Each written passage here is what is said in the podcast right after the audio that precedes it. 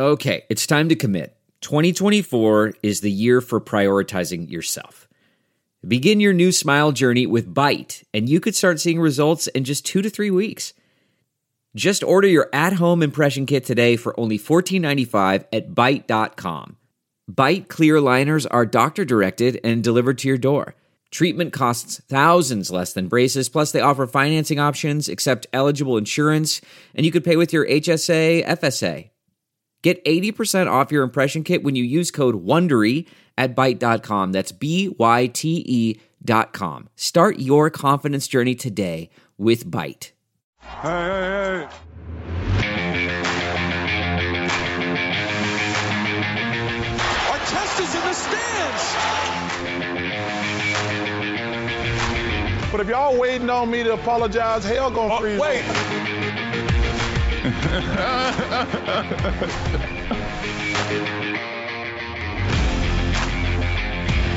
It's another edition of the Points in the Paint podcast, Stadium's number one NBA podcast for all of your things National Basketball Association, NBA playoffs. I'm Ben Wittenstein. And I am Zach Badger House. Zach, we're getting into it. First round, kind of winding down. We're getting Yeah. towards uh, the end of, of a lot of these games. We've already seen one series come to an end with the Bucks and the Heat, and we're seeing a couple other series knocking on the door of being finished. But there's a lot going on, um, and we're going to be talking a lot about each series in this episode because there's some interesting things to hit on on a lot of them. And even fans running onto the court, we can talk about that. We can talk about Kyrie stomping on the Celtics logo. There's there is a lot to, to hit on and everything that's been going on in the NBA playoffs in the last week. And we appreciate everyone tuning in and, and staying by us and, and subscribing and giving us feedback. And wherever you may get this podcast, we'd love to hear from you um, as well. You can find us on Twitter at Points Paint. But we'll start. Story of the week. There's nothing really like huge that stood out because we'll talk about this fan issue in a little bit, Zach. But I think with everything going on, and with all the games, what what are some big things that have stood out to you? Because there has just been so much, and if people haven't been paying super close attention to the playoffs, what what what has been some big things that have stood out? Big thing that stands out to me is that I like what Giannis said after they swept the Miami Heat. Like I think that was kind of big because you know they lost to them, and that's the same team that's been itching and scratching and crawling to get to the just to the Eastern Conference Finals. You know they got the back-to-back MVP, the Milwaukee Bucks, and Giannis Antetokounmpo, and so to see him go out there and sweep a team that had just reached the NBA Finals the season before, and you know the Miami Heat, they weren't all the way healthy throughout the season, and you know who knows how much the uh, camaraderie and you know the togetherness they really had, you know, going into the playoffs in terms of chemistry. And so when you look at that, and alongside with how well the Bucks played, and you know Giannis said we're not gonna play with our food.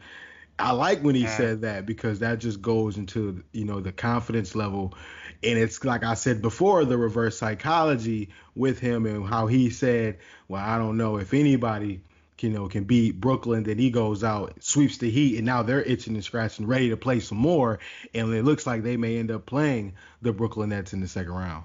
Yeah, that, I think that's a really interesting takeaway because, especially as someone who has been trying to bet the NBA playoffs a lot, betting that Bucks Heat series was really interesting because from Bucks teams in the past, you think, okay, they're up 2-0, probably going to lose this game going into Miami. First game for the Heat at home in this playoff series, they're going to come out strong. Bucks aren't going to have anything to defend them with. Heat are probably going to win. That didn't happen. Game game four. All right, the Heat are going to get swept if they lose this game. They they have to win this game, and we've seen the Bucks play poorly in and out of the seasons. We've seen them play poorly in the playoffs sometimes, especially on the road. Heat are definitely going to win this game, and the Bucks won. And so I, I don't know if this was the series that anyone thought was going to be a sweep with the Bucks, but they are very clearly Zach a different playoff team. Not only a different team, but a different playoff team than we have seen in years past. Definitely uh, a better team, a new look team. I like Bobby Portis coming off the bench. However, I gotta say this though. Uh, Donte DiVincenzo, they lost him in that series, and that's Yes. going to be important. Uh, Yes. he, he rebounds very well. Uh, he shoots the ball particularly well from three, So they're gonna they're gonna miss that. I know they have guys that'll be able to plug in and contribute. I think that'll give the opportunity for a guy like Jeff Teague, who's been in the playoffs before, to earn more minutes and be able to produce as well, alongside with a Bryn Forbes who's shot lights He's out yeah, in that series. the new Steph And- Curry. okay. Man just shoots lights out. So, he, he- uh, what was he three for three at some point? He was he hit three in a row. he had three in, one a of the row. games. Like, uh, He was just going off. And I believe what that was game two is where I had like seven threes, and I know game four he had about six threes too. Yeah. But what's interesting in that series, I will say, is that how poorly Jimmy Butler played Yeah. in every game, including game one, even though he made the shot to go to OT, he played horrible in every single game. Yeah, and this was the guy that said he was like the most locked in of anyone and anytime he's ever been locked in and he played really poorly. Mhm. he didn't play great defense. Offensively, he was just a net neutral really. I mean, he didn't take away anything, but he didn't add too much. It was it was weird to see him play and and I mean not only him, but we we throw him out there because he was the one that said, you know, I'm locked in. I'm I'm ready for this series, but Bam Adebayo he his shooting was was non-existent in this game. He, he was Right. missing mid-range jumpers he usually hits. Um, he wasn't playing as aggressive as we as, as we've usually seen. So they definitely had some offensive issues that maybe having Jae Crowder last year helped out a little bit with that. You see his importance in the offense in and Phoenix. And yeah, now the Crowder's in Phoenix, and so maybe you saw that, and maybe how fluky their finals run was last year, and, and the whole thing with the bubble and being in the bubble. The and, Bucks said this ain't the bubble. Yes, they, they tweeted that out. This ain't the bubble, and I think they have a point. You know, we haven't seen Tyler Herro score 30 points in, in multiple playoff games, and and that's a big reason they needed his help in the bubble to be able to do things and advance to the finals. So it's very uh, clearly a different team than what we saw in the bubble, and the Bucks took advantage and they did a great job in, in covering all their bases and, and not letting early deficits in in game four get away from them and they're just a different team. They can hit three point shots, but they can go inside. And Giannis is a little smarter than he was last season. And Jrue Holiday's addition has been great. And they're going to miss DiVincenzo's defense for sure, but they have the pieces to to move up and to still maintain the same level of play um, as we would expect for them from the Heat series into the Nets series. I just hope going into the next series they don't fall in love too hard into the three point shot because that can be very devastating for the Milwaukee Bucks. If they go out and they start off like 0 for 7 or 0 for 8 from three point line, then they're they're it's not going to be too good. It's going to be a very detrimental to that team in during the game if they're shooting one or two percent from three point line. Like they can't have that going into a team with a juggernaut offense, potentially in the Brooklyn Nets. I know I'm claiming the Nets as the winner already, and the series isn't over. But when you just Yeah. see that series, it's just like, yeah, it's over. Yeah, I mean the Bucks looked so good, and the other series that's you know not finished yet, but more more likely than not, as we record today on Tuesday, June first, it's probably going to be over. It is going to be the Nets and the Celtics, and Yeah. I mean the Nets won a game and good. Uh, We expected them to maybe win a game. I don't know if people expected it to be a sweep. Yeah, but the Nets are probably going to win this series, and and the Celtics have just they've looked like how they looked all season, where they look good in some points, but then their defense is just not the defense from last year, and Tatum can't do it all by himself, and they're missing Jaylen Brown, and Kemba's hurt now, and Yep. Robert Williams is hurt, so it's a mix of injuries and just not playing up to where we expected them to play. And oh, by the way, playing a Nets team with three Hall of Famers in the starting lineup, that doesn't help. It definitely doesn't help when you're going to be outdueled offensively by James Harden, Kyrie Irving, and Kevin Durant. Like it's it's unfair. It's an unfair advantage. Um, I did like the fact that they did take one game, and I think that game will be a hardwood classic 20 years from now. I tweeted Oh, that out. I wholeheartedly believe that. It's going to be a hardwood classic. That game three between the Brooklyn Nets and uh, the Boston Celtics because the way that Jayson Tatum played. And we're going to talk about that later on. But he just played so well. But I told someone, even though Jayson Tatum played well in that game and they won that game, and I was happy they even got a game in the series, Ben. The, the fact that they even got a game, I was I was happy about that because no Jaylen yeah. Brown. I mean, what more can you do with that offensive juggernaut? But Tristan Thompson, he had about 19 points, 13 rebounds, and you never see a performance like no. that from him on the offensive end. So I thought that was important too for that game three win. Yeah, you know, let's do we could do stat of the week for Jayson Tatum because of how how big of a performance that was. So what what's the stat of the week this week? Stat of the week this week. 50 5-0 and he's done this more than once and we've had Jayson Tatum yeah. more than once for stat of the week because that's the type of offensive weapon he is and has been for the Boston Celtics.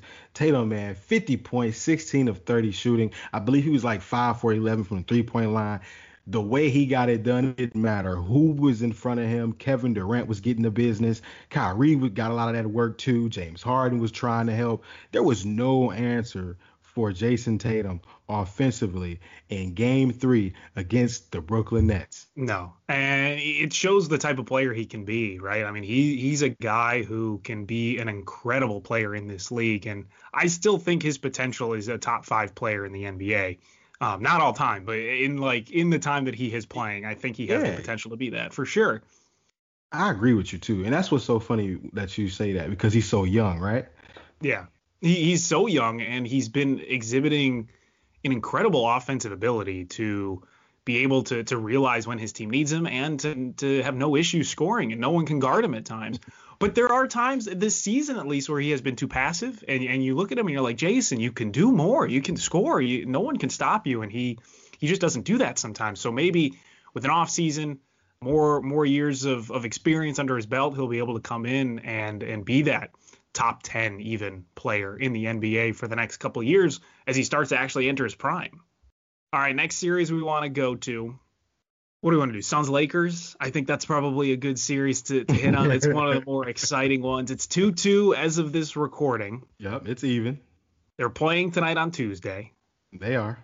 Anthony Davis is doubtful, doubtful so probably not going to play. I know Kentavious Caldwell Pope also was having some injury issues.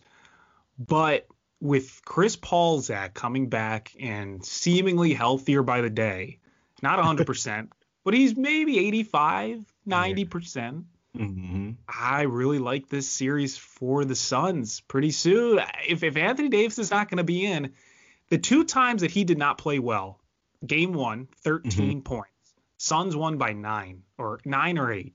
Game four, where he only played 20 minutes because he left the, the, game. The dude is Suns, made of glass. Oh my god. I know. The guy needs to stop getting hurt. He he gets hurt so often. I'm not sure why. I don't know if it's an issue that he's had in the past or if he puts himself in bad situations. But when the Lakers don't have Anthony Davis, at least in this series against the Suns, uh, whether he's not scoring or just not physically there, Suns win the game. The Suns win those games, so I'm I'm worried for the for the Lakers if they don't have Anthony Davis and the Suns are getting back an 85%, 95% healthy Chris Paul. You know what? I'm putting all the weight on that man with them broad shoulders, standing at six foot eight, yep, 250 plus pounds, and LeBron James. that man, 36 years of age, he's aging like fine wine. I'm gonna need him, and Laker fans are gonna need him to have a Hall of Fame type game, a hardwood yes. classic sort of game. Game fives are pivotal. Game fives oh, are like game sevens because game whoever wins games five, what 60% plus percent of the time win the series. So that's how important a game five is. And there are on the road, if I understand correctly, it's going to be in Phoenix. So yep. LeBron James is going to have to have a triple double 35 point type of night 40 plus you know he's gonna have to step up on both ends do you, you think know, he can do that still 36 in the playoffs i'm i'm worried that i don't know if he has that in him hey you saw the still. shimmy Hey, you, you, saw the shimmy. He still got the confidence. He feel he still feels like they can't check him out there. Yeah, so he just I, needs to play like that for 40 minutes. That's the problem because no one can no one can guard him when he is fully turned on and ready to ready to go, going 100. percent But I don't mm-hmm. know if he could do that for a full game because we've seen him even in the playoffs. He'll he'll take a few minutes off here and there, and that's just the way he plays, and that's the way he's able to continue to play into his 40s if he has to. Is he'll take some possessions off here and there. And now without Anthony Davis, I don't know if he can do that in a game like this. And maybe if it's just for a game, he can go all out for a game. But mm-hmm. man, I don't know. I, I, don't trust LeBron to be able to do that anymore, to be honest. To, to go 48 minutes and absolutely dominate a game against a really good Suns team who's very good defensively. I don't know. And I might be proven wrong tonight. And if you're listening to this podcast tomorrow, the day after, sound like an idiot. But I, I just don't know. I don't trust him with that. Hey, it's it's King James, man. You know, DeAndre Ayton, he has been the X factor in that series. You know, we talk about Chris Paul, he's played well. Uh Cameron Payne. I gotta say it. I don't understand it. I, I know you don't. I know you don't. Because I know you sit there and you probably watch him get all these minutes and produce. I'm not gonna say produce a lot, but he the fact that he even produces for the Phoenix Suns, I know you feel some type of way. it's it's a mix of anger and confusion for him and watching him on the Bulls being basically a G leaguer and just being watching him take over these games and hitting threes and just being like what what what is going on? How could he not do that with the Bulls?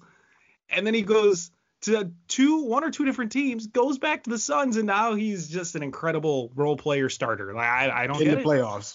yeah, in the playoffs. I don't understand. Pivotal minutes.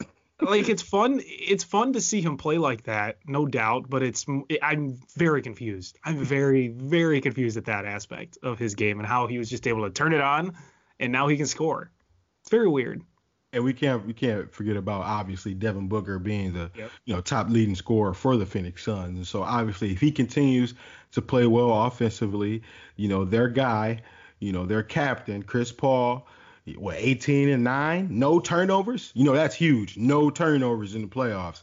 I think that's yeah. I think that was one of the key stats in that game. You're not turning the ball over uh, in CP3. So yeah, he's not doing. Um, he's not being a negative to the team, right? I mean, even if he's even if he's struggling, even if he's hurt, at least he's not turning it over. Mm-hmm. So we'll we'll see what happens with that series. I think it's it's certainly an interesting aspect, and I know the series favorite has gone up and down, up and down. You had the Lakers at minus 800 or something at one time and and now the Suns are the favorite for the series. It's just wow. it's gone back and forth. It's gone back and forth. It's been really fun. And if we're going to talk about another fun series, Blazers Nuggets. That that has been an incredibly fun series to watch and a tough series for me to watch because I don't really know who I want to win. I want both of these teams to advance. I want to see Jokic get to the finals. I want to see Dame get to the finals, and that's obviously not going to happen this year because they're playing each other. But it's two and two right now. It's definitely a series we can see probably go seven games, and I can see that going seven games because they do match up very well together and they know each other's weaknesses and they've played each other enough times, especially last season in the playoffs. Like these are teams that know each other. So most likely going seven. But it's been a battle. It's been a battle, and and we've seen Dame struggle in his last game, but he has had great shooting nights early on in the series, and Jokic has been doing his thing, and they've clearly missed Jamal Murray, but it's been a fun series, Zach. Uh, it's been fun to watch. Hey, I got a text from a friend, and he was like, "Man, who are these players for the Denver Nuggets?" And I said, "Listen, I know you're talking about probably Monte Morris." And the other backup guard, I don't want to oh, butcher. His, Campazzo. I don't want to. I didn't want to butcher his name, but he comes off the bench. Love it and gives the Denver Nuggets a whole new spark, a whole new pace to the offense. Man, he's flying up and down, getting guys involved. Obviously, Joker's playing MVP level. Then you got our boy, who was a most player, most improved player finalist. I gotta say that because if we were wrong, he at least was a finalist. Least, yeah, 100. percent and he probably would have won if it wasn't for COVID and missing games. But that's neither here or there, especially with how Ju Randle playing. yeah. Oh yeah. Yeah. Looks like that was the wrong choice. M- MPJ should have won that one. You know what I'm saying? We'll take the dub there. so with Michael Porter Jr. playing the way he's playing, he's played good. I'm still waiting on Aaron Gordon to kind of have an offensive night. But like you said, Lillard's played well uh, relatively for the most part um, throughout this series, scoring over 30 throughout. Um, you want to see somebody defensively for the Blazers put a stop. That's impossible. You can't. They like, can't play defense. You know they've missed Nurkic all these playoffs. You know all these playoffs they've missed him, and now they got him. He's healthy, and we've just been wanting to see someone put a stop Yeah. to. And No. it hasn't been Nurkic or anyone. It's not going to be Nurkic. either. no, it's not gonna be Nurkic. It's not gonna be Kanter. It, no one's gonna stop it. No one stopped them all season. Let alone a team that is historically really bad on defense, down low, and for their point guards. But Jokic has been great. He's been fun to watch. He's been hitting it from outside too, which if you want to take a player prop over one and a half threes for Nikola Jokic, highly recommend doing that. It's been hitting the past couple of games. But it's been uh, it's been fun to watch, and I would again love both these teams to move on, go to the finals, but one of them has to. If I had to predict right now, Zach, gun to my head, I, would just say to go seven. I ain't I picking. wanted, that's fair. That's fair. But I'll pick. I'm gonna say Portland is probably going to win the series. Okay. If I had like to guess, say Denver. yeah, I want Denver. I think I my heart wants Denver, but my head is saying Portland. And I think in a in game seven, it's very hard to bet against Dame, and it's very hard to bet against Jokic. But I think the the loss of Jamal Murray is going to hurt him, and I think Dame would come through if it gets to game seven. Dame and CJ. I just oh. think. I mean, the, the, the Trailblazers are a more fully built team at this moment. They're they're they're more healthy and they've got more firepower offensively to take down the Nuggets. So I I would guess that Portland wins this series, but I don't have a lot of confidence in that. And I would love to see either team win, but I could I could see Denver making a mess of things and and forcing Portland to to in some bad defensive schemes and just pounding on the points.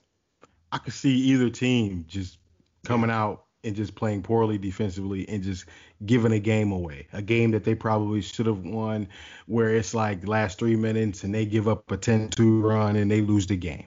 I can see that happening on both sides for either team. So that's why I feel like as long as it goes seven, I really want there's two series in the playoffs for the first round. I would really like to go 7 Mhm. Blazers and the Nuggets. Mhm. And this next one, the Atlanta Hawks and the New York Knicks. If there was any other series that needs to go seven games, it has to be the Hawks and the Knicks. You would think so, but man, with the way the Knicks are playing, Yeah. ooh, it's gross. Julius is playing poorly. Derrick Rose is the only one who's playing well for that Superstar. team. Superstar. Yeah, he's he's Superstar still.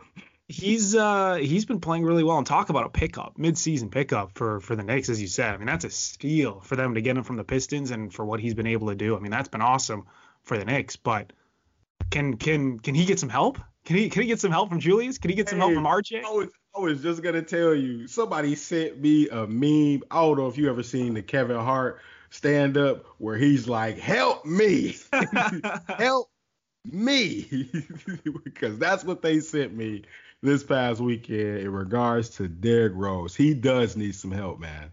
It's ridiculous, and they're not giving him any help offensively. And what a time for Julius Randle to go cold. I mean, what what a time. Wins most improved.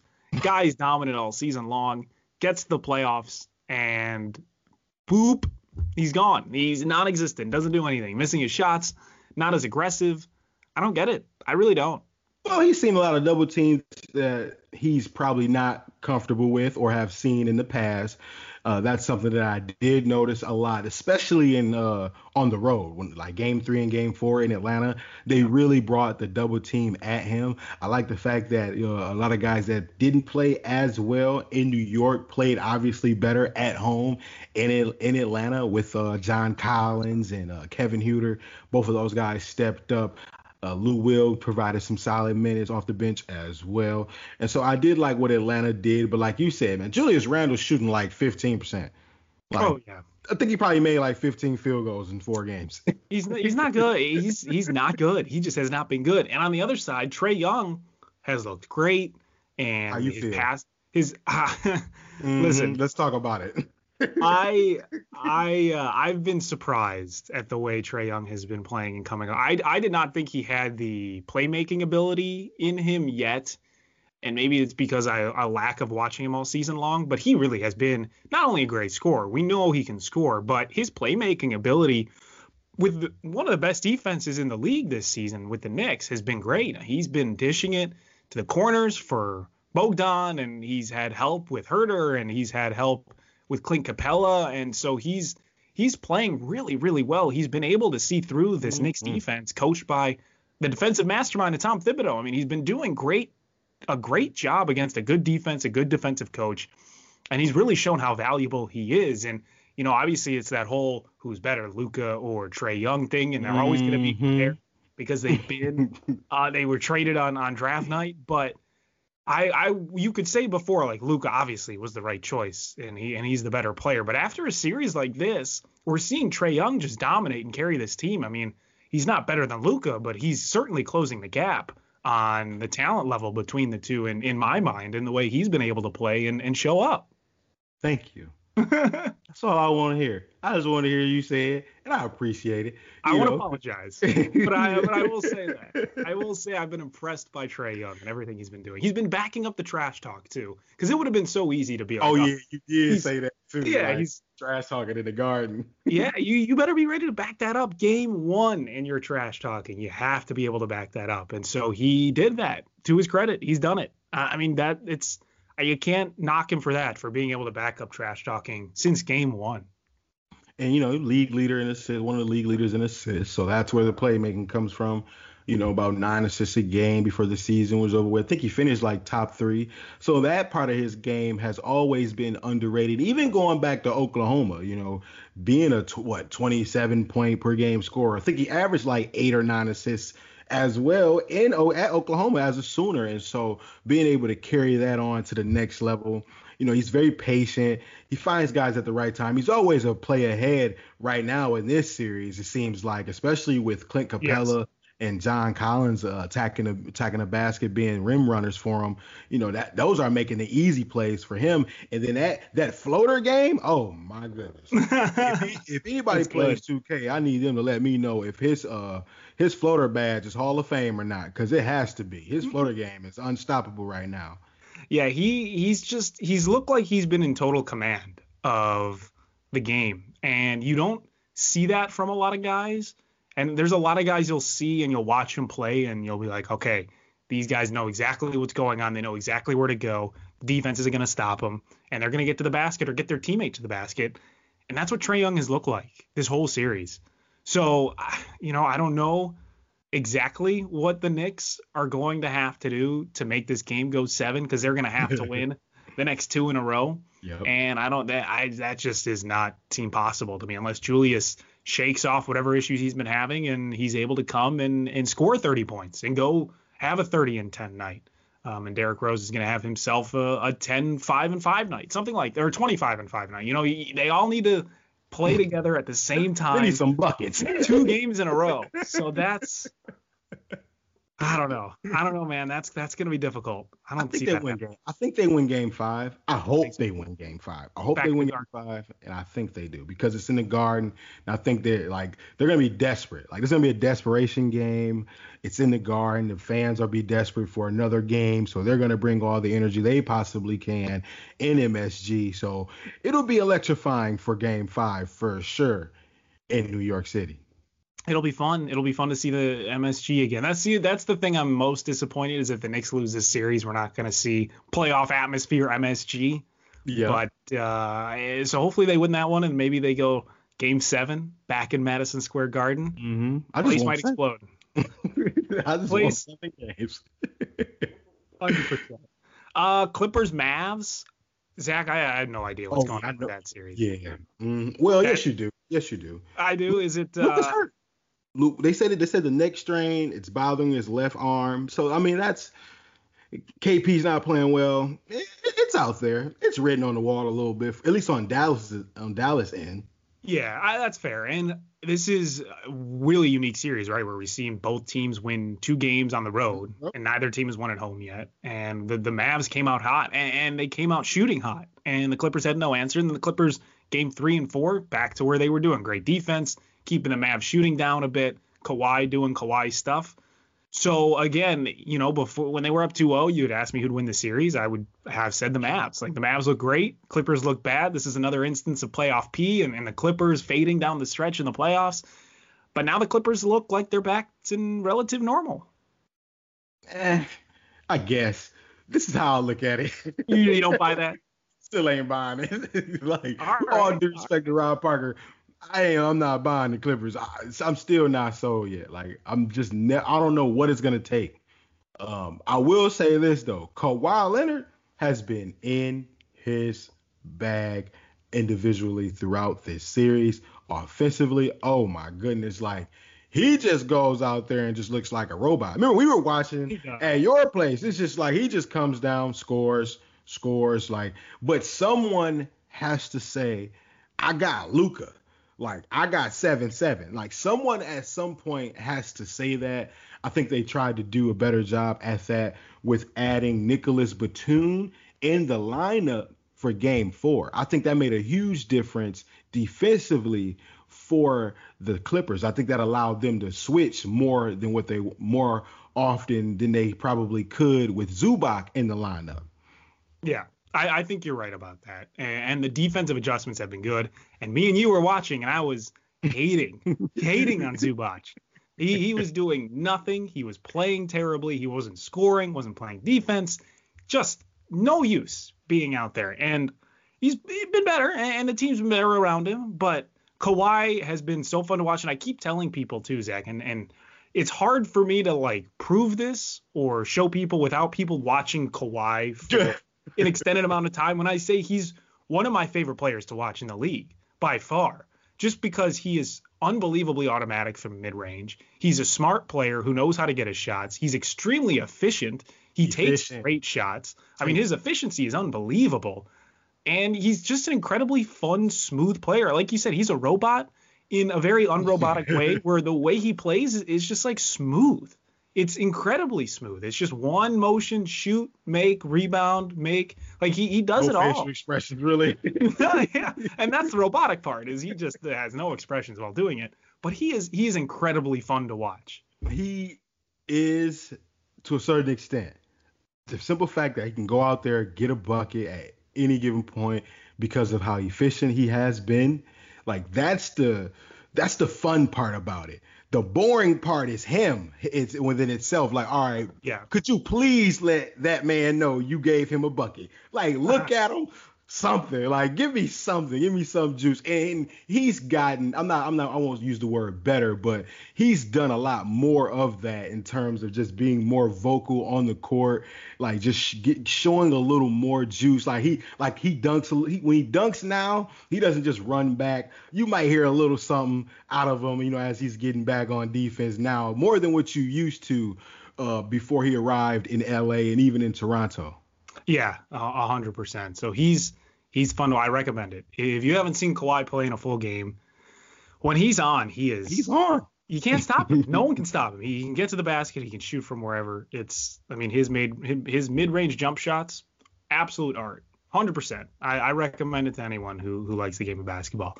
Um, we've got Philly and Washington, which we at one point, at least I expected it to be a sweep.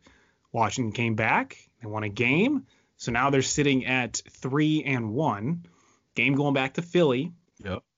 Uh, Joel Embiid leaving that game certainly hurt. Uh, hurt Philadelphia, and Washington took advantage. And that's the type of thing with Washington where you expect them to take advantage of of a situation like that. Because without Joel Embiid, I love the matchup between the two teams a lot more. I think they're a lot more even. And obviously, you take away a potential Hall of Fame player in Joel Embiid, and the teams become more even with Washington lagging behind. But I, I almost would give Washington a slight advantage in teams that I like to to beat the 76ers because if you have Westbrook playing well and you have Beal playing well, that's hard. That's a, a hard duo to beat. I'm only laughing because like I'm thinking of like the talent drop off.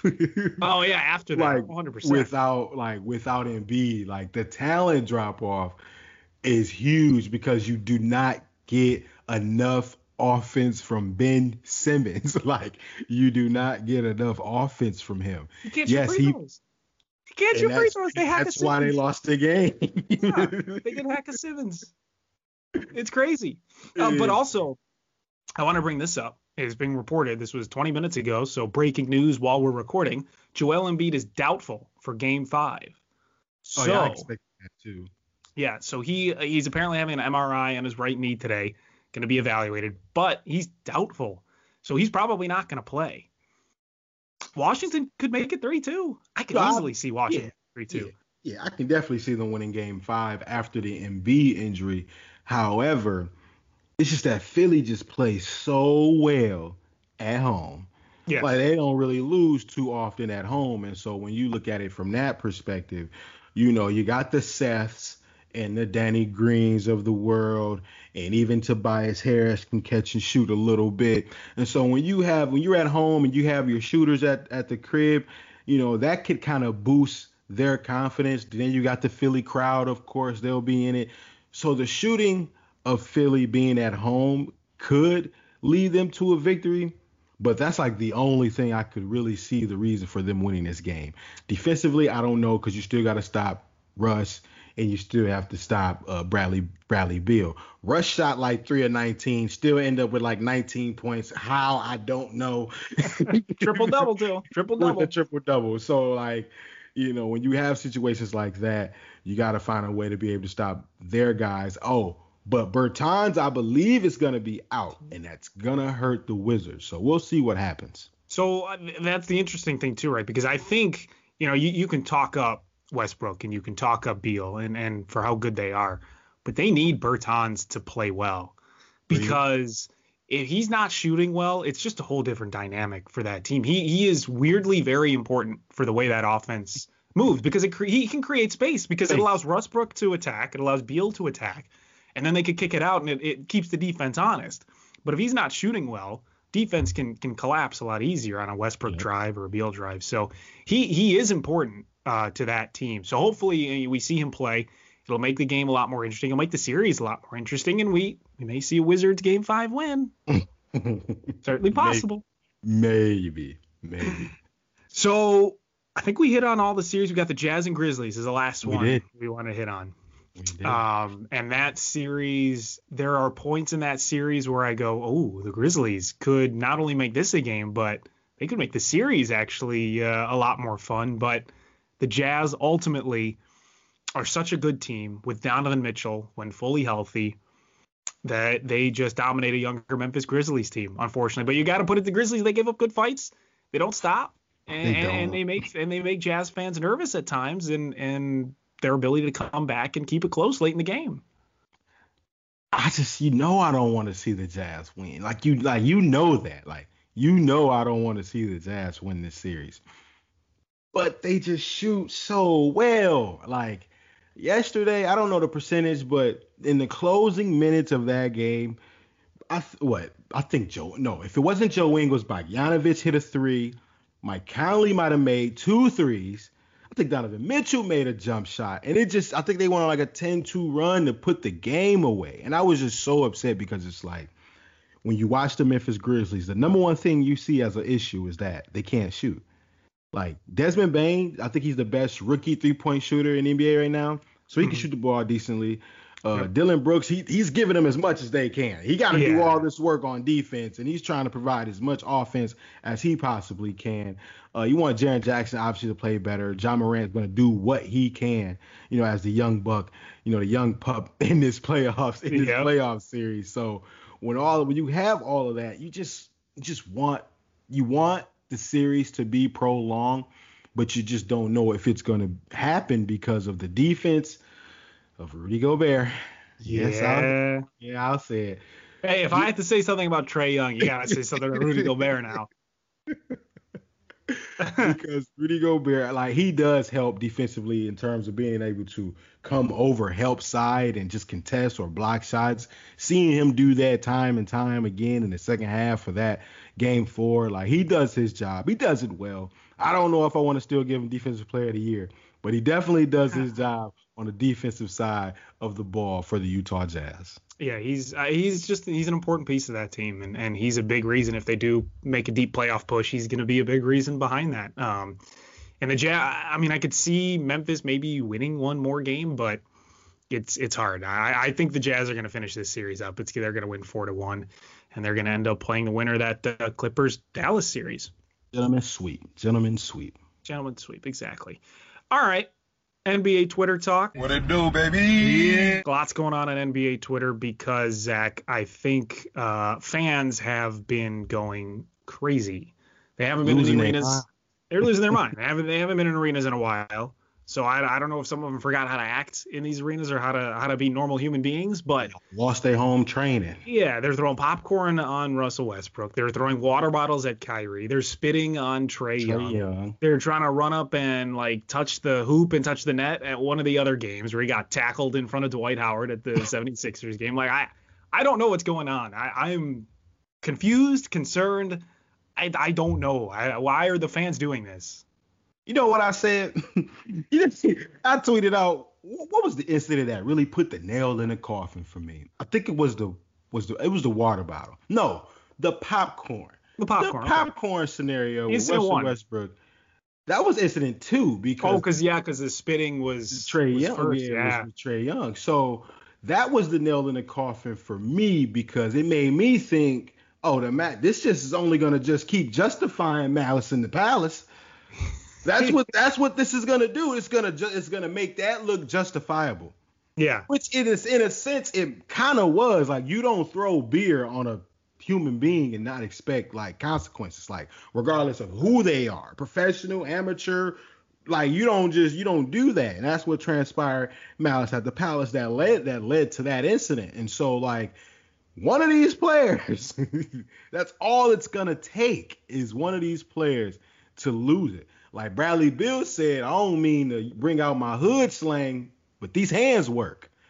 So Yeah. like, fans need to be a little more careful on you know what they're doing out there when they're viewing these games. It's like KD said, it's not a circus. They're not animals. You know, they're human beings. You come to watch a game, your team's losing. It sucks for your team to lose. I know. But you know, you got to go home and you got to deal with that. You know, don't take it out on uh, the players here. You know, they're just doing their job. Yeah, I saw this on Twitter somewhere, and I'm not 100% sure. I think it may have been Big Cat, but they said every NBA player should get to fight one fan every season. That's it. One fan, they get a pass, get to fight one person every single year. And this incident really makes uh, makes a lot of sense for for in, in introducing that rule to the NBA. I think that would be very smart. I mean, these players, because what are you going to do? You're going to throw objects, you're going to throw a water bottle at a player, and they're going to rush up and defend themselves and go after you.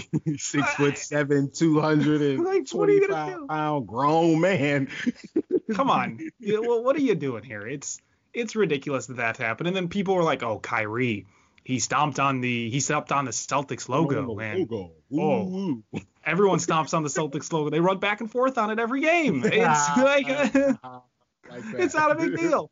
Like did he did he did he do it on purpose? Sure, but it's it's paint. It's it's hardwood. It's paint. It's not a real thing. It's it's not an issue. This isn't. It's not. You're not like oh he steps on he steps on the logo. Let me throw a water bottle at his face. Where the Bruins play? They play the same place? Because if, that, if that's the case, that means they just take the hardwood off and throw it. Okay, okay, okay. Just I'm just making sure. I'm just I'm just making sure. Oh yeah, they're gonna have to take that. It doesn't stay there forever. They gotta take it off for the for the ice. Concerts. It's you just know. paint. It's just paint. it's he stepped on some paint. Calm calm down here. This isn't this isn't stepping on some like old lady. He he's stepping on an inanimate object of paint. Not an excuse to start throwing water bottles at Kyrie. So I I, I don't know. I don't know what's gonna happen to these fans. I don't know if we're gonna see more incidents of people running on the court or throwing things. I hope we don't. But they asked Dame about it, and Dame had what I thought was a good answer, which is like I like I don't know how you stop it. You, you, a security guard's not going to jump 20 feet in the air to stop a water bottle being thrown on the court. You're not going to be able to stop someone from spitting on these players. Like I, I just, there's no realistic way to stop it other than hoping the people that go to these games are decent human beings who know not to spit at people or throw water bottles or popcorn on people. I'm telling you. Hey, listen. You spit on some. That's a crime. You spit on somebody. That's Yeah. like that's attempted murder. That, that's a crime, and you're going to get punched for it, and no one's going to feel bad for you. Nope. Uh, Clint Capela adding fuel to the fire in the next series. What did he do? Oh, you ain't seen that? I maybe seen a little bit, but I'm asking for the sake of the podcast. What did he okay, do? trash talk. Yeah, he's trash talking the New York Knicks, saying that you know they're coming out playing hard. You know the rugged, rough, tough. You know trying to play bully ball. And, and Clint Capela's like, we can do that too, and we can trash talk too. We can do we can do all that energy and keep that same energy you guys are doing, except we're gonna win. And he's saying all that energy going into Game Five. Mm-hmm. He's bringing that energy into Game Five in the Garden, Ben. He's bringing that type of noise right it. there. They gonna boo Trae Young. They gonna boo the whole night. it's tough, and he still plays well even when they're booing him. That's that's impressive. Um, Draymond always speaking his mind. Says Brooklyn is going to be coming out of the East. He loves he loves the Brooklyn Nets, I guess. Well, I think uh, they asked him about it yesterday during uh, NBA on TNT. They asked him about it, and it was like they, they asked. This is the question that they asked him. So they asked him, "What surprising or shocking thing will happen in the playoffs?" And his answer was something that was the complete opposite of shocking or surprising sure. for the playoffs. That Brooklyn Nets coming out of the East, and so they look at him and they say, "You sure that's going to be surprising?" And then Chuck goes, well, well, no. Ernie goes, well, who's gonna stop? Who's gonna stop the Brooklyn Nets? Chuck says the Milwaukee Bucks. Draymond goes, good luck, Chuck.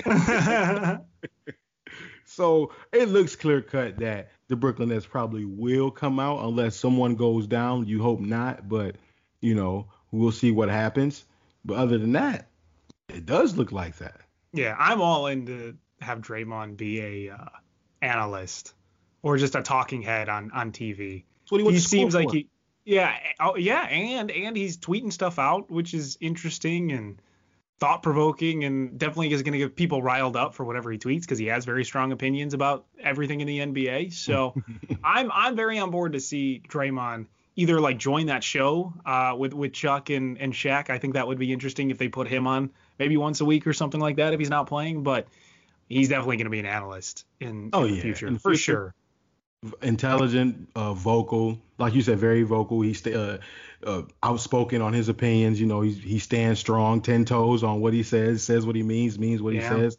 You know, Draymond Green, Dead A from the crib, second all, you know, second all pride, you know, all that good stuff. You know, shout out to the SAG. So, you know, when you have that type of energy, when you come from that place, that you know, you bring that. That's what the type of energy you bring. So, shout out to Draymond Green, shout out to Dead A for um, saying what he said in regards to the Brooklyn Nets. You know, but that's nothing surprising. It's true. That's true. So that will conclude, buddy, this edition of the Points in the Paint podcast. We appreciate all the listeners. We want you to tell your friends and tell your friends' friends and tell their friends to listen to the Points in the Paint podcast. Subscribe to the Points in the Paint podcast wherever you get your podcast, Apple Music, Spotify, Google Play, uh, Stitcher, wherever you get your podcast, we're there. Make sure you follow us on Twitter at Points Paint. Like us on Facebook as well. Same handle, Points Paint. You can also follow Shams for all your news around the association on Twitter as well. Make sure you follow Stadium and Eddie and Felder is bringing that trash and treasure. Yeah, they are Thursday, and we got a podcast. What? Which which episode are you guys on now? Second, um, two? I think we're on five. Four five. five. Yeah, we're Already? trying twice a week. Yeah. Twice so a week. Been, oh, I thought yeah. it was only once a week. Look at that, bringing that, bringing yeah. all the content to make you some money. Stadium's new podcast, betting podcast. Tell the folks what it is. Uh, yeah, sharp lessons. Rate, subscribe, review. I think I went four and two on my best bets over the weekend. So tell, tell your Pete, tell the people. There we go. We can we can start making some money. And and I know Nate and and Rizzo have great bets as well. They're good betters, better than I am even. So you you should listen to them and, and give their best bets when they give their best bets. So episodes are out now. Go on a whole whole binge. Stadium podcast, points in the paint, sharp lessons. Oh, I love them trash and treasure. That's the best way to spend the day right there. Absolutely. And that'll conclude this edition of Points in the Paint. You hear from us next week, round two.